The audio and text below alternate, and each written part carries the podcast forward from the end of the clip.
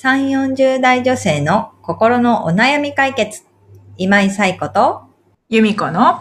それ、わかる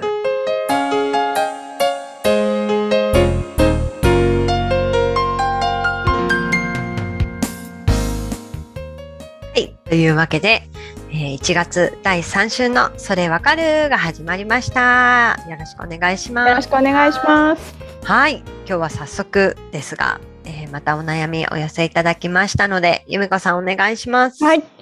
えー曇り空さん36歳の方からです。はい。年明けからの職場復帰が不安です。妊娠中期に切迫早産と診断され、入院したため早くから休みに入り、そこから約丸々2年のブランクがあります。以前は営業職でしたが、年明けからは本社勤務でこれまでと全く違う人事職に就きます。久しぶりの会社も初めての仕事も育児と仕事の両立も考えれば考えるほど不安になります。今からできる心構えはありますか？とのお悩みをお寄せいただきました。はい。えー曇り空さん、ありがとうございまありがすとう。ございます。復職されることへの不安ということですね。2年ブランクがあるということで、きっと、まあね、あの、新卒採用とかしてる会社だったら、新しい人が増えてききたり、その間にまた、あの、会社を離れた人だったりとか、それこそ、えー育休、産休、育休で離れた人がいたりとかいうことで、会社もね、変わっていますよね。うんし、多分2年っていうことなので、ちょうど、まあコロナが始まる頃というか、そうですね。うん、だったので、本当にもういろんな意味で変わって、状況が変わってるっていうことも考えられますから、まあ考え出したら多分不安は尽きないのかなっていうのはすごく思いますよね。で、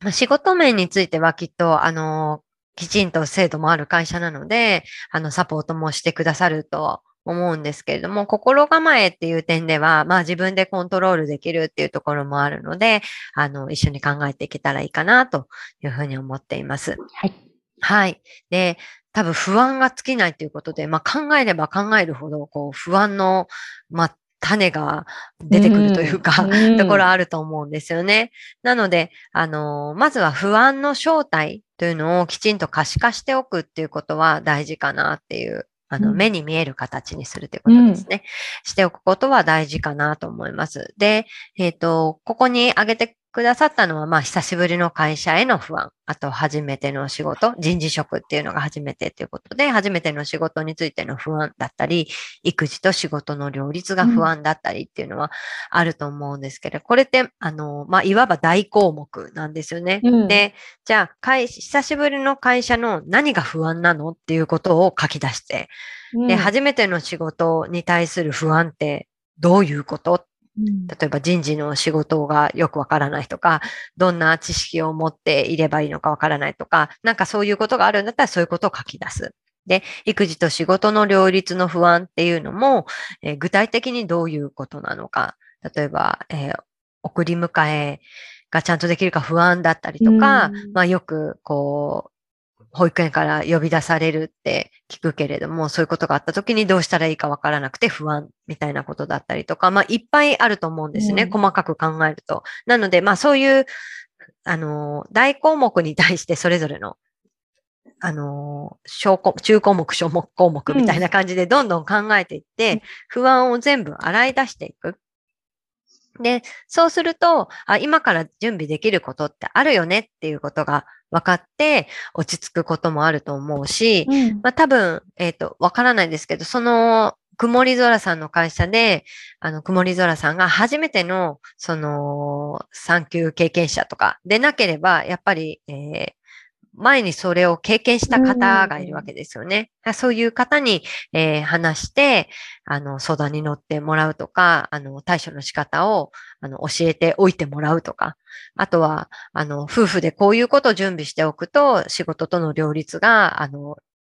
生きやすくなるよとか、うんやりやすくなるよとか、そういったこととかも教えてもらえるんであれば、教えてもらっておくとか、いうことで、多分できる準備ってたくさん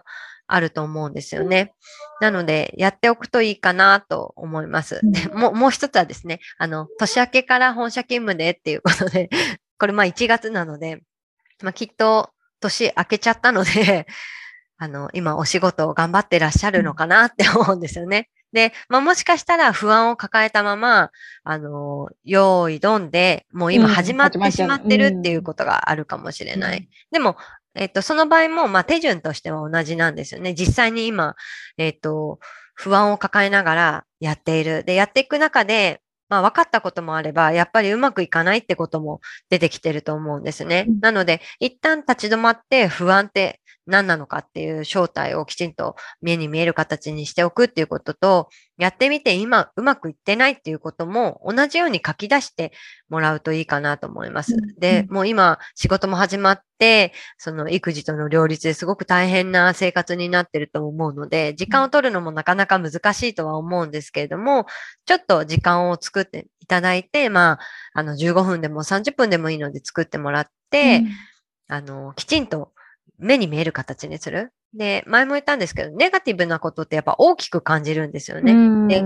なんかし、育児と仕事の両立がうまくいってないから、もう生活全部うまくいってないみたいに思ってしまうかもしれないけれども、うん実際、いや、始めた仕事は、仕事においてはうまくいってるよねっていうことが見えてきたりとか、いや、これについては割とこう、ご主人が、旦那さんも協力してくれて、なんとか成り立ってる部分もあるよねっていうことも見えてくる。だからそういうことが、うまくいってることが見えるってことも大事なので、今の状況をきちんと目に見える形にしてみる、書き出してみるっていうのは大事かなっていうのは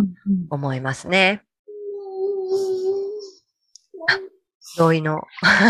お返事していただいて。はい。ふ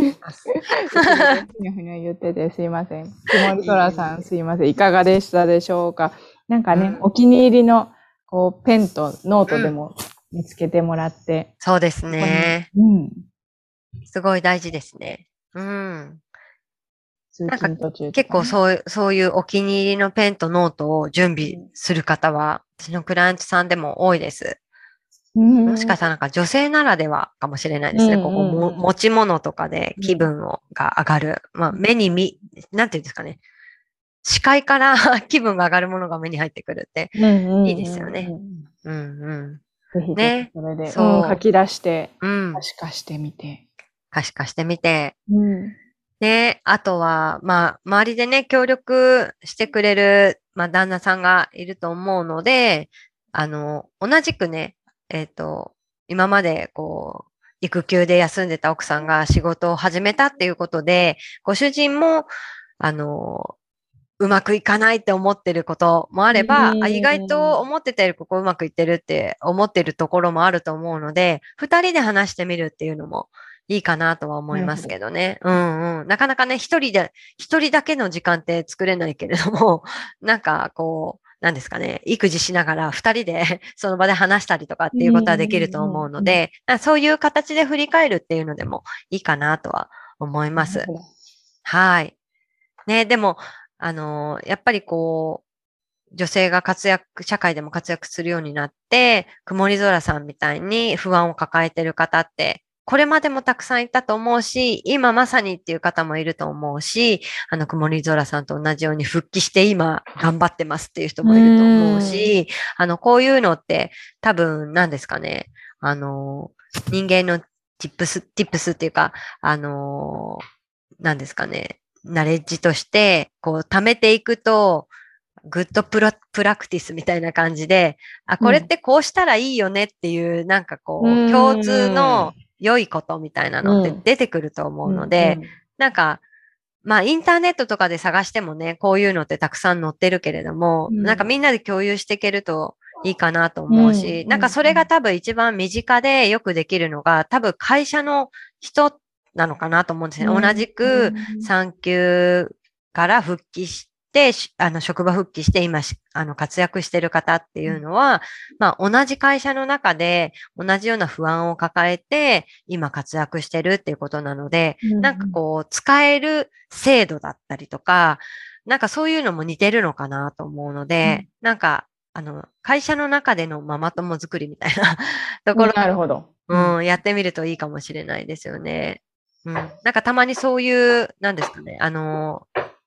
職場復帰した、産休からの職場復帰をした方たち向けの、うんまあ、ランチ会とかを開催している会社さんのお話とかも聞くので、なんかもしそういうのがあったらやってみるといいし、なければ提案して、あの、やってみてもいいかなと思うし、うんうん。ぜひ一人で抱えずに、あの、いろんな使える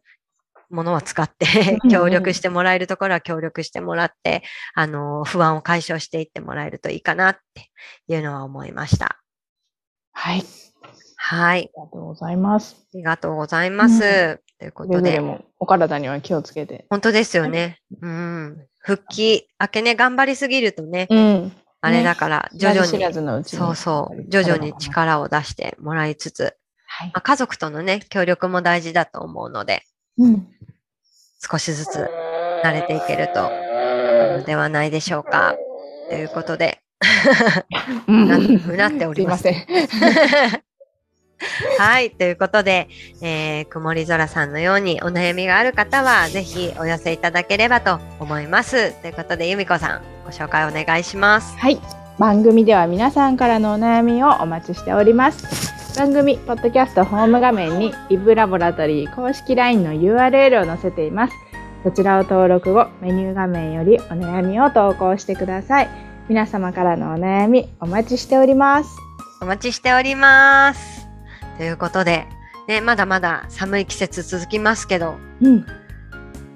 あっという間に1月がの終わりが見えてきたというところも、もう半分ですね。半分、あっという間ですよね。早いです。うん。けど、一日一日大切にしていきたいと思います。はい。はい。ということで、また来週お会いできたら嬉しいです。それまで皆さんお元気で。さようなら。さようなら。